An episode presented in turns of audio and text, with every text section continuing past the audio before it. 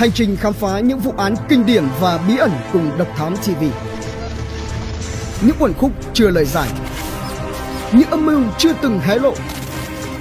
Những sự thật đang bị che giấu. Tất cả sẽ có tại Độc Thám TV.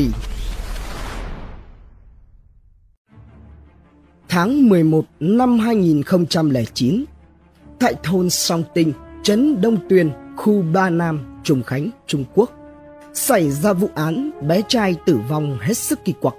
Tử thi được phát hiện chết trong tình trạng quỷ dị. Quá trình khởi tố vụ án, triệt phá và truy bắt hung thủ vô cùng mơ hồ. Tận khi vụ án khép lại vẫn còn nhận được rất nhiều suy đoán từ phía dư luận. Đến nay, những lời đồn đại xung quanh vụ án này vẫn tiếp tục được lan truyền. Vụ án này có thể nói là một trong những vụ án được yêu ma hóa trầm trọng nhất ở Trung Quốc. Tuy nhiên, chân tướng chỉ có một. Điều gì đã xảy ra với Khuông Chí Quân? Hung thủ là ai? Người đàn ông lạ mặt xuất hiện trong thôn có liên quan gì tới vụ án? Đây là một vụ án mạng liên quan tới tà đạo. Những điểm đáng ngờ sẽ được giải thích ra sao? Hãy cùng Độc Thám TV tiếp tục tìm hiểu về vụ án này. Những phỏng đoán có rất nhiều phỏng đoán xoay quanh nguyên nhân cái chết của cậu bé mặc váy đỏ. Tổng hợp manh mối loại bỏ những phỏng đoán vô lý thì có các phỏng đoán nguyên nhân sau. Thứ nhất, châm chia phách, váy đỏ trói hồn, trụy hồn thác là thủ pháp điển hình của thuật trói hồn Mao Sơn. Hiện trường gây án có đủ ngũ hành, kim, mộc, thủy, hỏa, thổ. Đồ bơi là thủy, váy đỏ là hỏa, cân là kim, xà ngang là mộc, đất là thổ.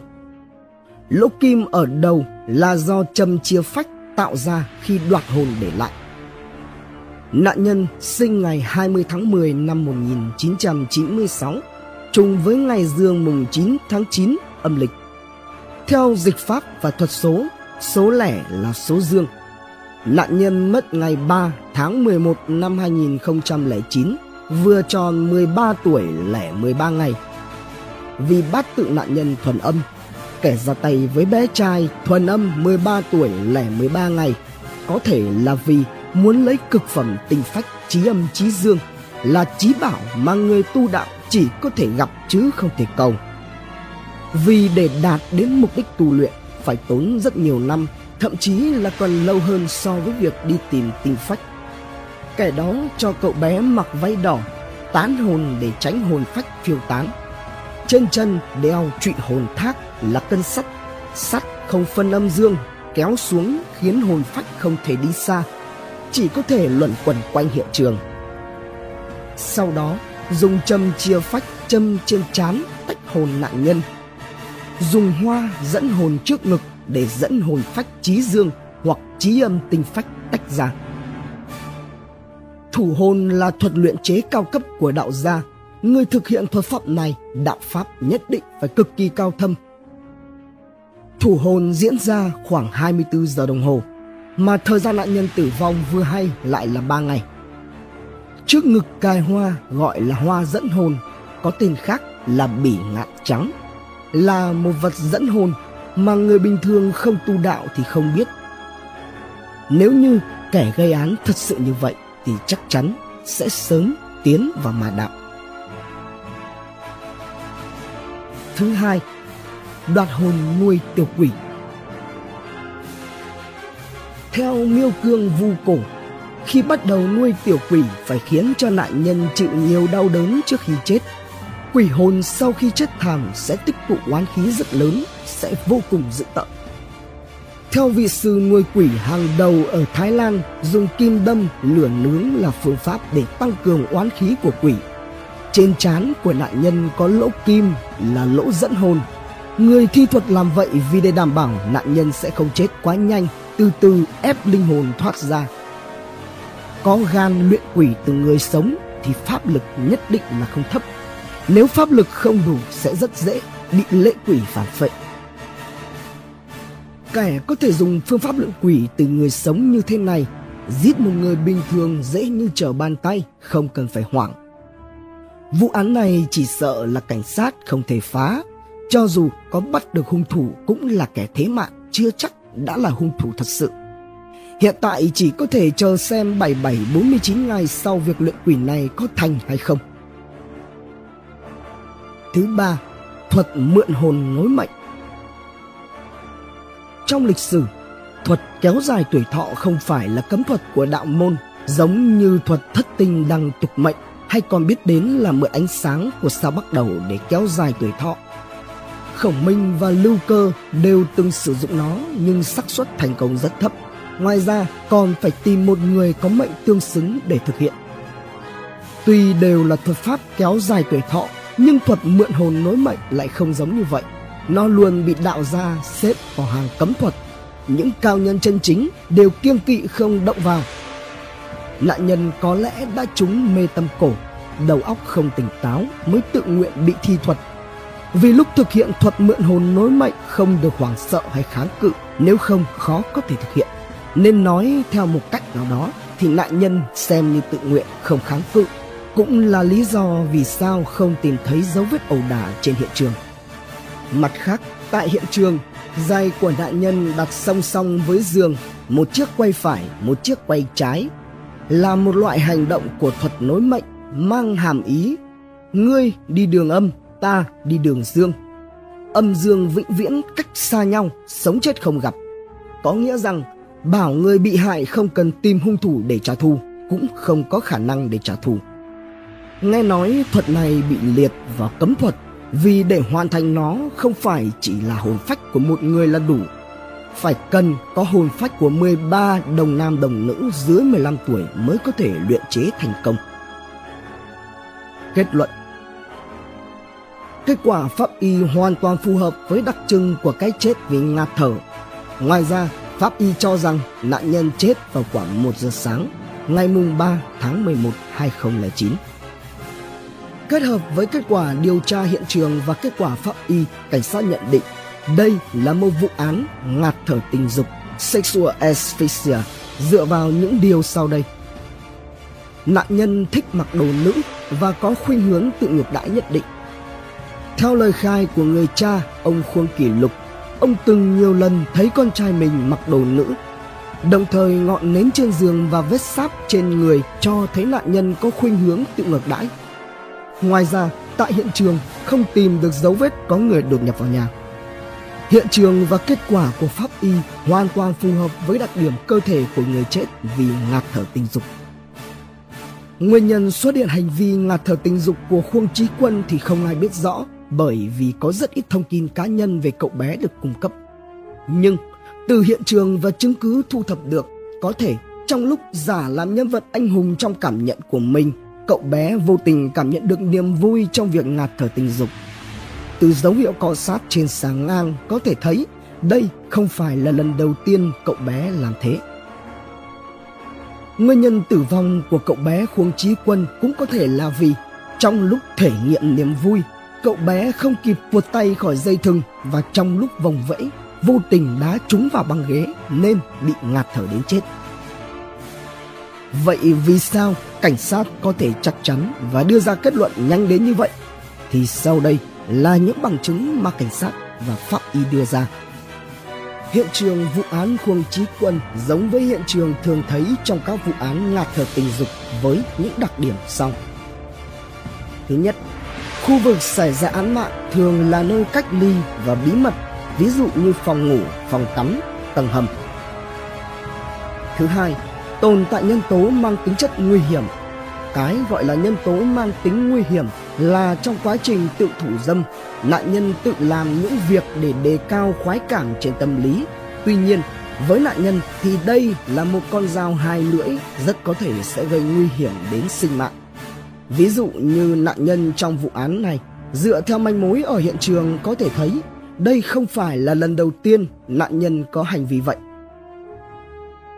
Thứ ba, có những trang bị để thực hiện việc tự cứu. Trên thực tế thì chỉ có một vài người bị hại có thể dừng lại đúng lúc nên không chuẩn bị nhiều. Ở vụ án của Khuông Trí Quân, là dây thừng dễ cởi trên tay khuông trí quân và những vật dụng có thể giúp cho nạn nhân thoát thân đều nằm xung quanh. Thứ tư, có khuynh hướng tự ngược đãi.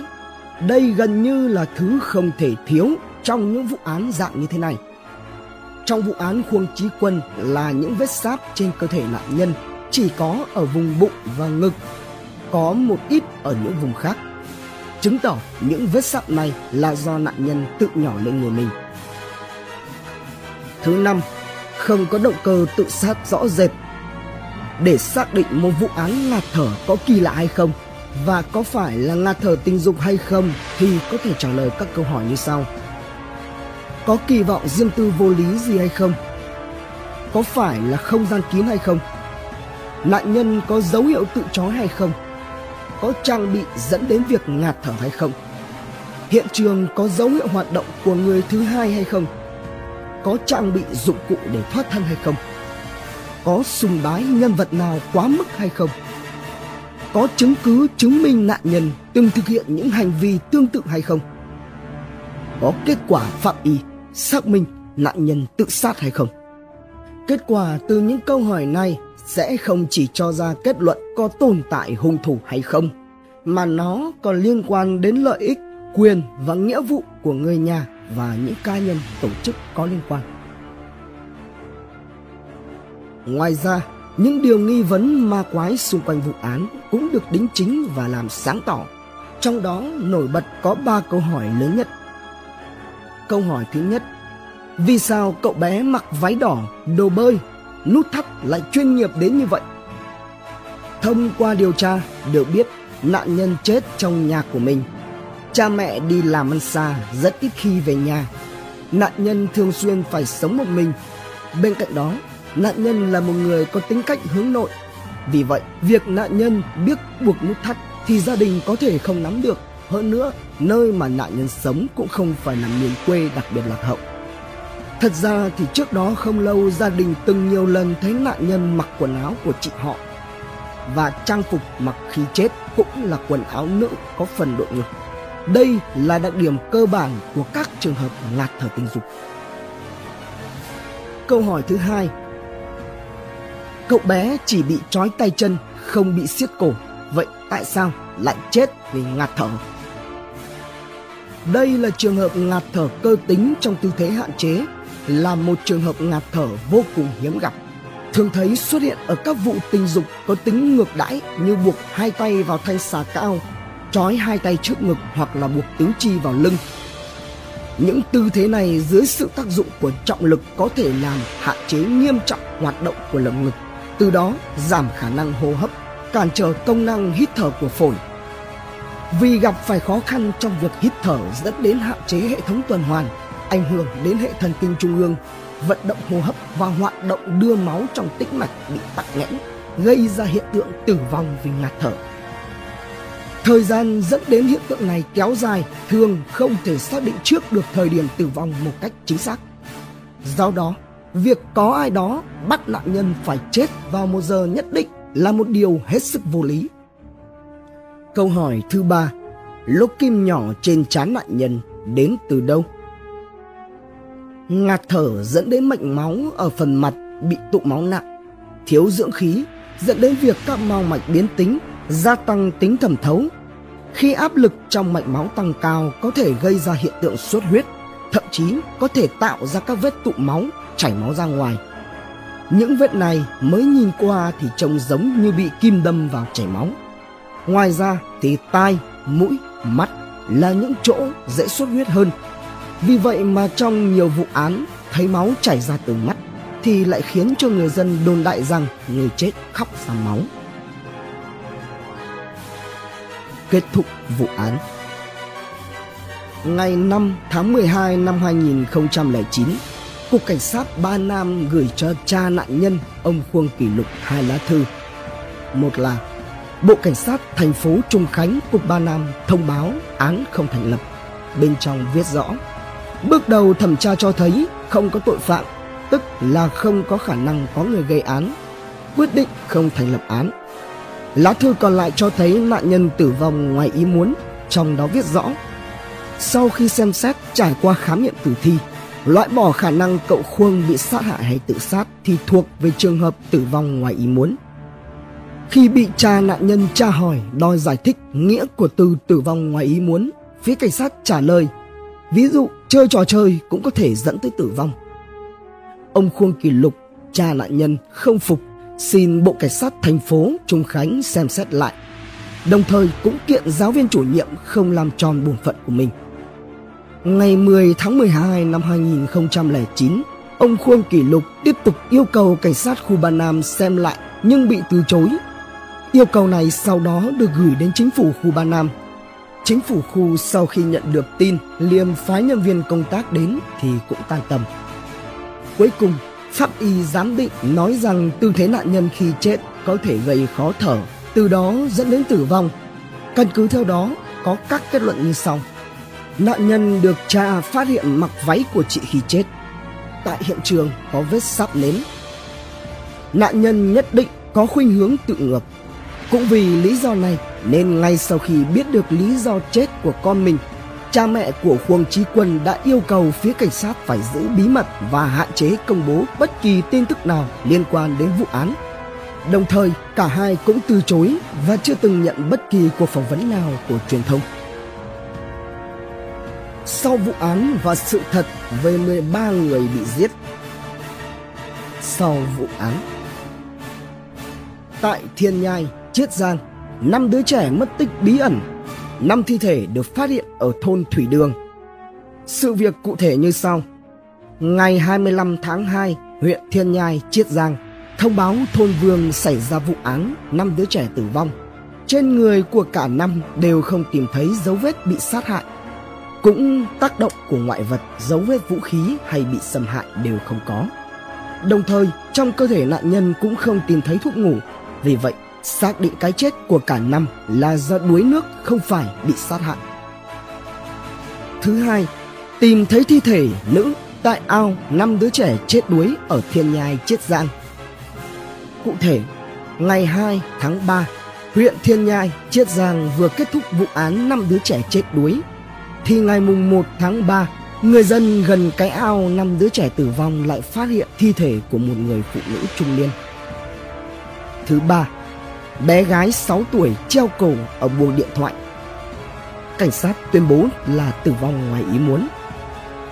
Vào ngày 2 tháng 3 tại Thiên Nhai Chiết Giang, phát hiện một bé gái 6 tuổi dùng dây điện thoại treo cổ ở buồng điện thoại công cộng Bé gái này ngay lập tức được đưa đến bệnh viện nhưng không qua khỏi.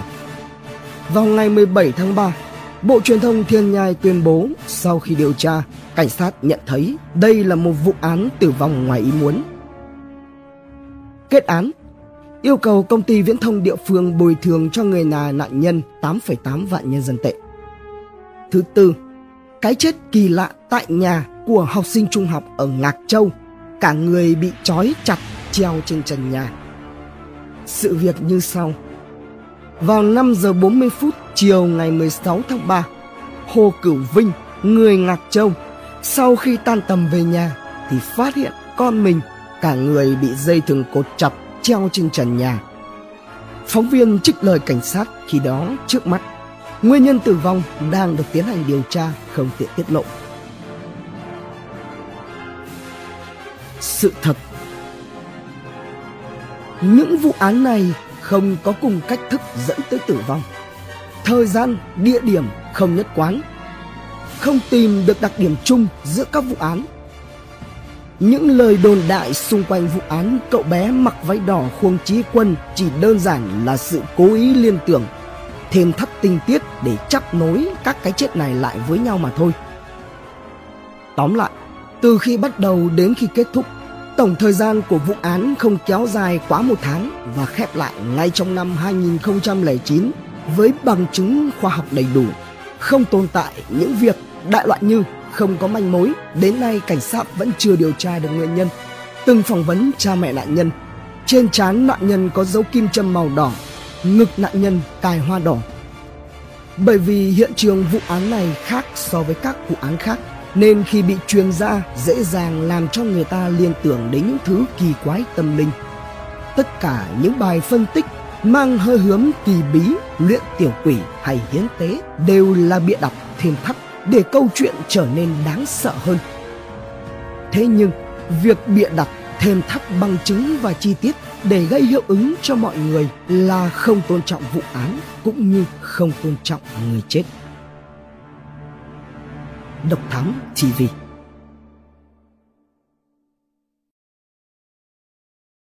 Hành trình khám phá những vụ án kinh điển và bí ẩn cùng Độc Thám TV Những quần khúc chưa lời giải những âm mưu chưa từng hé lộ.